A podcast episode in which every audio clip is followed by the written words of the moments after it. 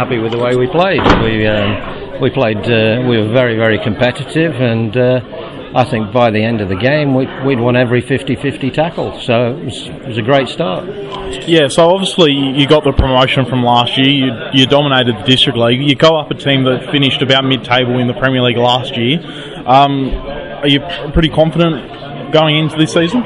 Yeah, very confident, but uh, I'm sure Tarrawanna have got players to add to uh, their team sheet, and we certainly have got players to add to our team sheet. So um, it's it's always a very competitive league, but I've coached in it for a long, long time, and I know what to expect, and uh, I think other teams know what to expect when they play us because uh, we're not going to be lying down. We're going to be there for the full 90 minutes. How impressed with, were you with your defence today? Because in the second half, Tarrawanna were sort of obliged to really go at you, but you really nullified most of their attacks. Well, um, we played with three at the back in the first half, and they, they, they played quality. And um, but Tarrawanna were playing with three at the front, so I changed it half time, played four at the back, and uh, to be perfectly honest, it was pretty um, yeah pretty easy. And uh, I don't think the goalkeeper had to make a whole a save the whole game.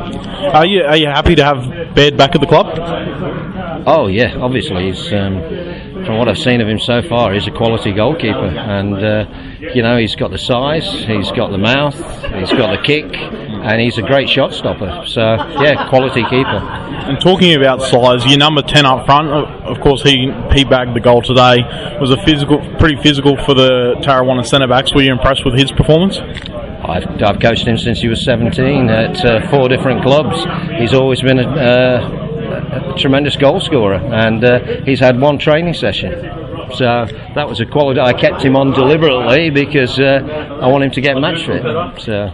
So next up, you've got uh, South Coast. I'm pretty sure they lost two 0 to Albion Park today. Yeah. A win there could put you in a really good spot in the pre-season cup. Yeah. Uh, after all, it's only a pre-season competition, and um, I'm, I'm, still trialing players, so I'm giving them uh, opportunities, and uh, that's the same will happen next week. But it's nice to get on a, a winning streak. It's always good to win. Thank you very much. You're welcome.